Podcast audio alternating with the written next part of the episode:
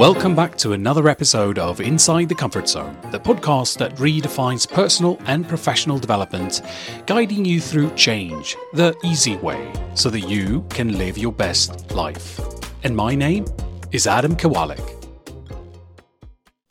As the oldest of five siblings, coming from a family with a history of uh, substance abuse and career criminality, I've had my fair share of moments when I've wished people close to me would change. And countless times have I wanted to help them in more ways than I possibly could. I've asked myself over and over how can I help someone who doesn't want help?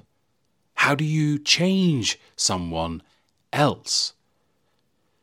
In my profession as a life coach, I hear the same question being asked by the people I work with.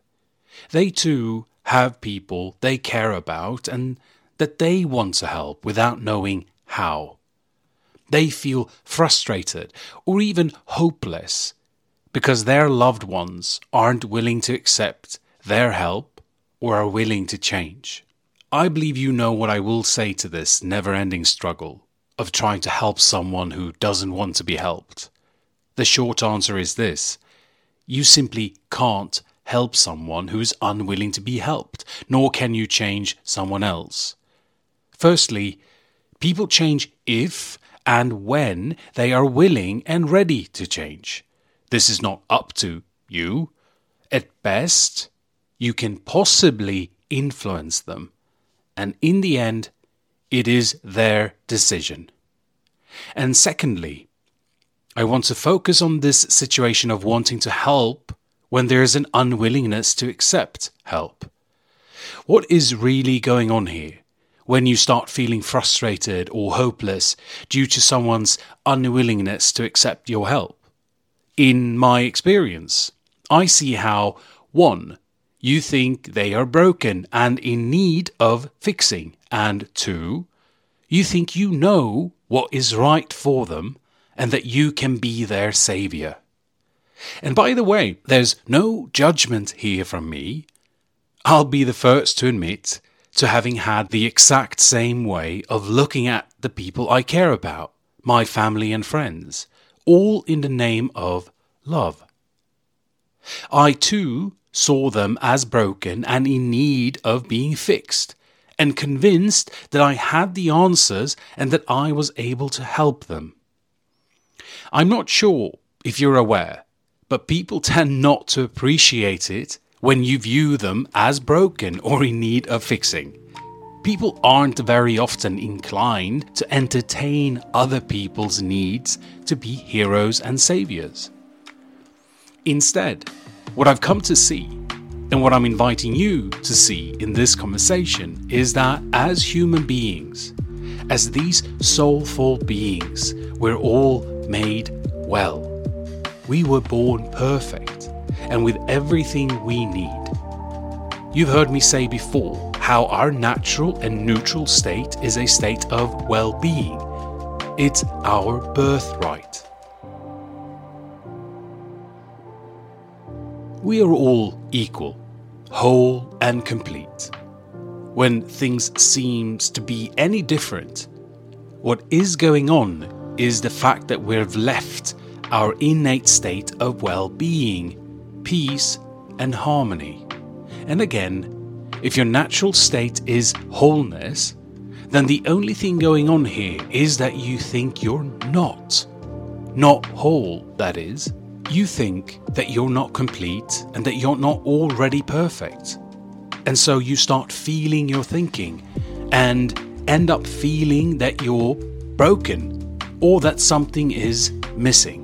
But Remember, you're simply experiencing your thinking, feeling your thinking, but it's not true.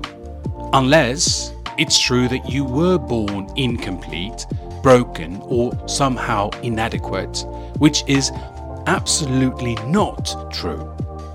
And if you still think that, please, please reach out to me and let's have a conversation about it.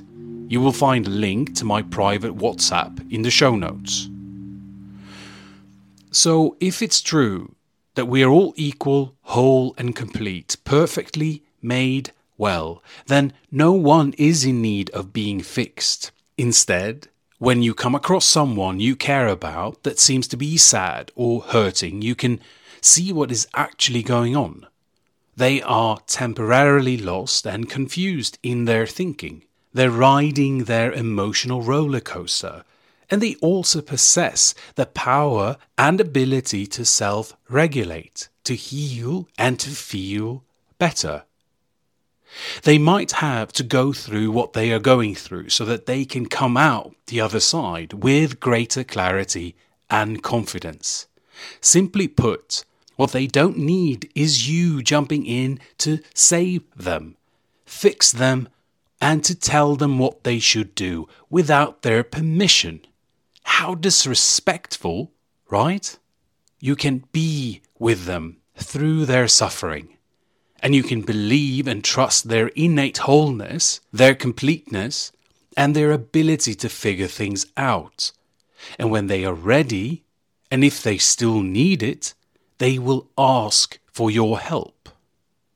Chances are that they are more open and willing to ask or accept your help when they see the need for it. You see, there's a certain phenomenon that happens when people are exposed to challenging and possibly conflicting thoughts or beliefs, and it's called cognitive dissonance when you are faced with a fact, a thought, or a belief that is opposing something that you're already convinced of, meaning that it is challenging or questioning your understanding, then your mind will look for congruence. It will look for equilibrium between what it knows to be true. So, what can happen when someone is hurting and going through something challenging, and you jumping in, telling them what to do, or trying to fix them, is that they might not be able to see things your way. They're still in the place of being hurt and going through that. And when you jump in, you trigger their protective mechanism to make sure there's congruence between what they feel and do and with what they're thinking and believing. And when they're faced with this cognitive dissonance, they mainly have two ways to get back to congruence. They can either defend and or justify their behavior, only making them digging their heels in even deeper, or they can ridicule you or the message. In so doing, if they can ridicule the message or the messenger, they won't have to take them seriously. And so, balance is restored. They can go back to their version of reality.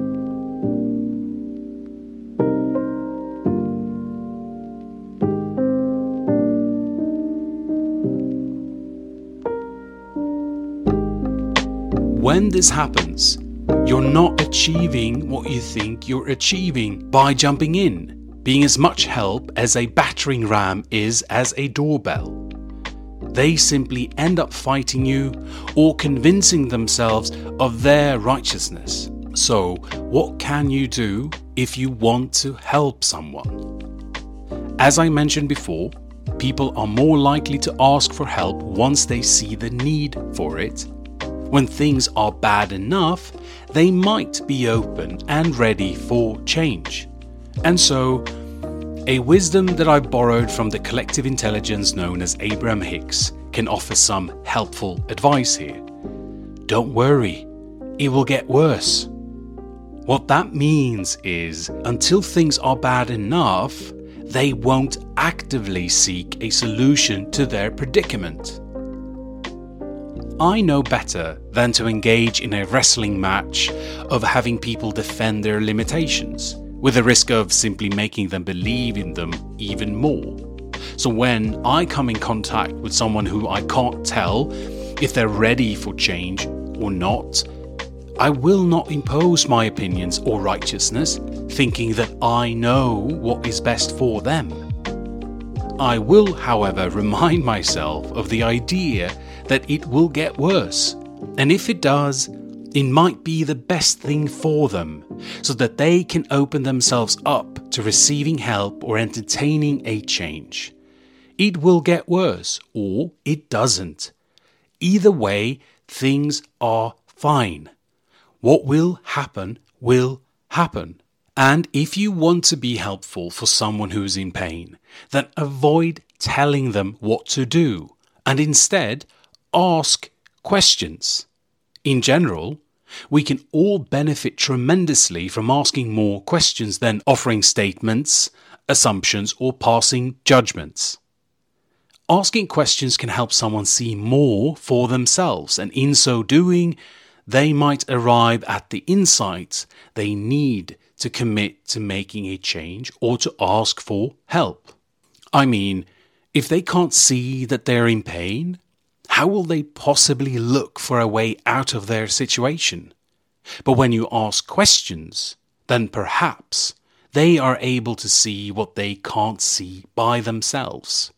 And based on what I shared about cognitive dissonance, a question is less likely to trigger their defenses. And finally, I assume that the reason for you wanting to help someone is because you care about them, briefly or deeply.